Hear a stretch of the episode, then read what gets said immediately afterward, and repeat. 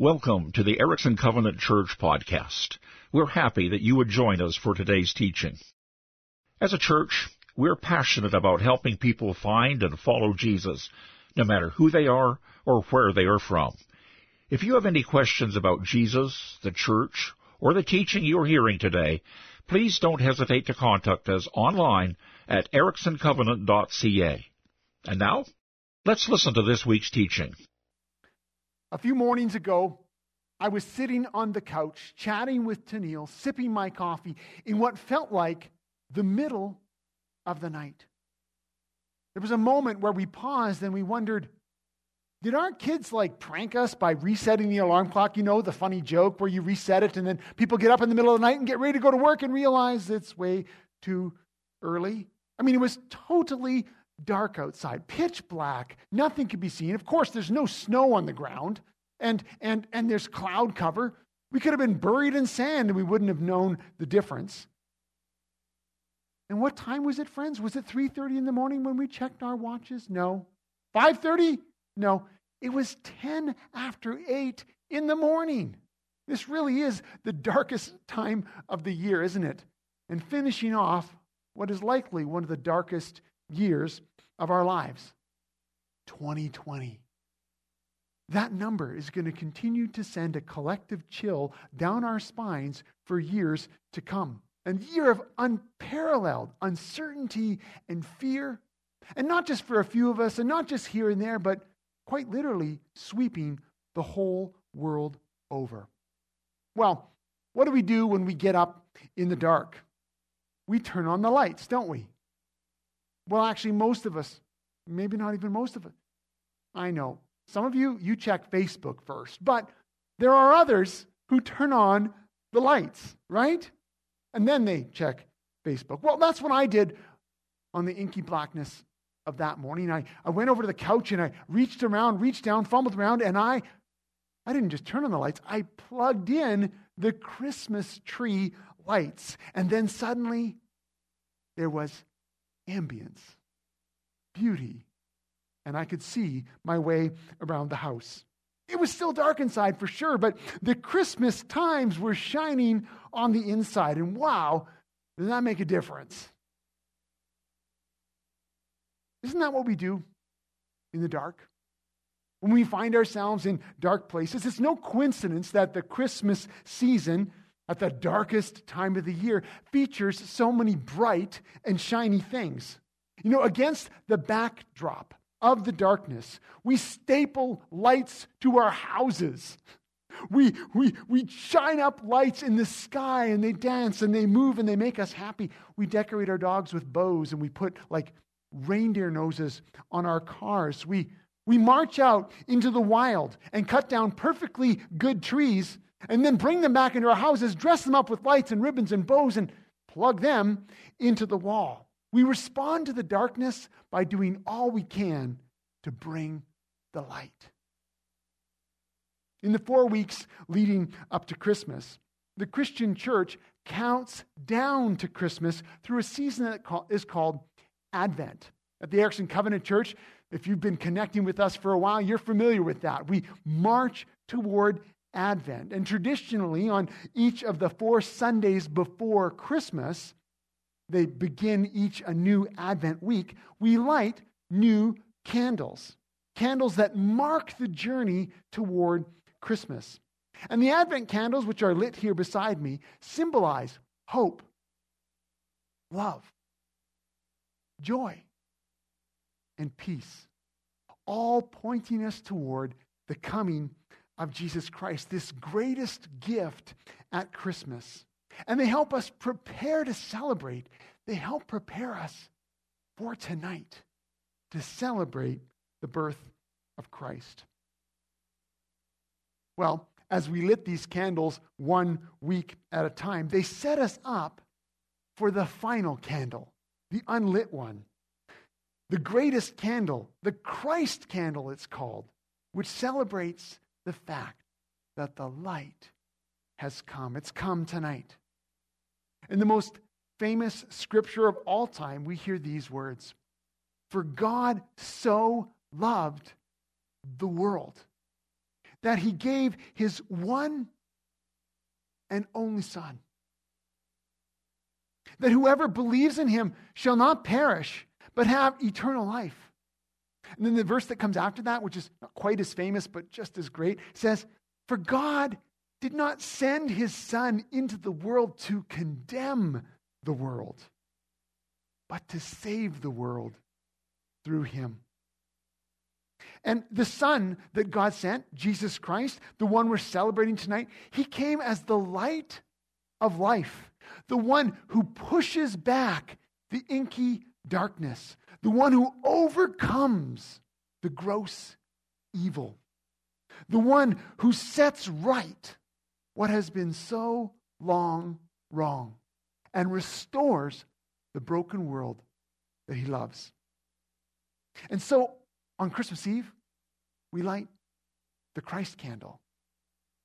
And I want to invite you to get a candle now. I hope you already grabbed one, but if you haven't, grab a candle around you. Grab a, a lighter or a match. And we want to light this candle together. I'll light this one, but you light the one at home. Let's light this candle as the Christ candle, the sign that though this is the night, the light of the world has come. Let's do that together. And as you're lighting the candle in the chat tonight, there'll also be an option to click to, to share with others that at home you have lit a candle. We've lit the candle of hope. We've lit the candle of love. We've lit the candle of joy and peace, all pointing us towards the coming of Jesus and tonight, together, you and your homes, all of us, not only across the Creston Valley, up the lake, out toward Yahk, but also in farther flung places as you've come together, we've come together to celebrate the coming of Jesus Christ. That's why we light the Christ candle. And for each candle that's lit, I want you to imagine it not only here tonight, but in your home and in their homes and down the street and across the valley. As each one of us are lighting candles, there's something powerful there, something symbolic there, because for every candle lit, there's a little less darkness. We celebrate together, and we symbolize that in the lighting of the candle, the light of Christ, Jesus Christ, the Son of God has come into the world. Listen, friends, I don't know what kind of personal darkness you faced this year. Yes, we've been in the middle of this pandemic together and yet isolated, and it's been odd, it's been strange, and for some of us, it's been very, very difficult. And I don't know the experiences that you've had, but I do know this has been an extraordinarily difficult year for many, many people. I also don't know what kind of darkness you're experiencing even now during this holiday season. You may be very much alone. You might be isolated from your family and friends. You might be wondering, how do you even celebrate during a time like this? I recognize that. We recognize that. But I do want you to remember this. I do want you to know this. The light of the world Jesus Christ. He has broken through our darkness. As I said earlier, it's no coincidence that we celebrate Christmas at the darkest time of the year. Jesus came into our darkness, our personal darkness, into the darkness of our world, a world that was lost in sin. Lost. Without knowing who God was, without knowing the purpose of life, without knowing who God had created us to be. And Jesus Christ came to be one of us, to move into our neighborhood, to show us God's love, to reveal to us the Father's desire to restore us, to forgive us, to offer us freedom and life. And it's to this we celebrate and point tonight. Yes, this world can still be very dark. But like my morning darkness a few days ago, even when it's pitch black, we can be confident that the day is coming, that the light has already dawned, that the darkness cannot win. Even when we don't see it, even in those moments when we're struggling, we can point to the candle, we can point to the Christmas tree, we can point to the cross and remember that God has not forgotten us. At Christmas, we celebrate the fact that God's love for us, revealed in Jesus Christ, has shown us that the darkness will not win because the light of God has come. I'm so glad you've joined us tonight. We can celebrate together the sign of God's love and the signal that the darkness is ending.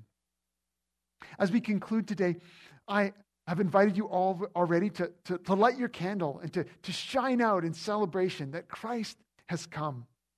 But I also want to remember that shining our lights is a concrete action.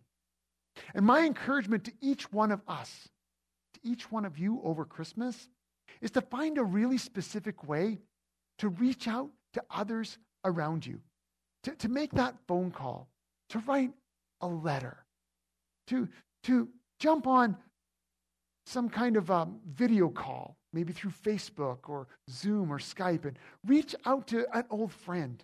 Reach out to someone who might be very lonely during this season. To shine your light through concrete action by reaching into areas of the world where it might be pretty discouraging and pretty dark. I'm convinced that as each one of us do that, the whole world gets lighter as people discover not only that the light of God has come, but he's shining through us to others. We also at the Erickson Covenant Church want to make a special invitation to you.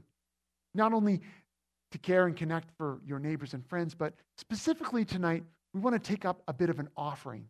Now, we don't normally do this on Christmas Eve, and we really respect those of you who are not normal members of the Erickson Covenant Church. We want you to know that we don't want your money. What we want to do tonight is a special offering where all the proceeds that are given tonight would actually go to the Creston Valley Gleaners Food Bank. I personally am in touch with people at least weekly who are struggling on the margins of life, struggling to make ends meet. We just came through our beautiful season of offering Christmas hampers to many families in our valley who are struggling. You and I both know that those struggles can continue. And so we just simply want to give you an opportunity, us as a collective opportunity here on Christmas Eve, as we've celebrated the coming of Jesus, that we can also give back and help share that love with others. And so in the chat bar, there'll be an option to give. If you click on that, it's simply going to direct you to our website. And we're going to ask that you give through our Canada Helps program. And through that, we will take all the proceeds of tonight's giving and we will simply write a check to the Gleaners Food Bank. And that is going to continue to shine the light in people's lives as they perhaps are struggling with a darkness greater than you and I can imagine. Thank you for your giving. Thank you for being with us tonight. We want to continue now as we celebrate and close with singing that beautiful song, Silent Night. And I encourage you to take up your candle and to hold it as we sing together of that silent night, that holy night, where the true light of God has come. Thank you for listening. We hope today's teaching provided you with life changing truth and valuable insight. We hope you've learned of some practical steps forward in your spiritual journey, whether you're finding Jesus for the first time or you have been following him for years.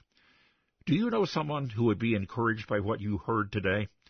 We invite you to share this podcast so they can be encouraged too. For more information or to ask more questions, you can connect with us through our website, ericksoncovenant.ca. You can also find us on Facebook by searching for the Erickson Covenant Church.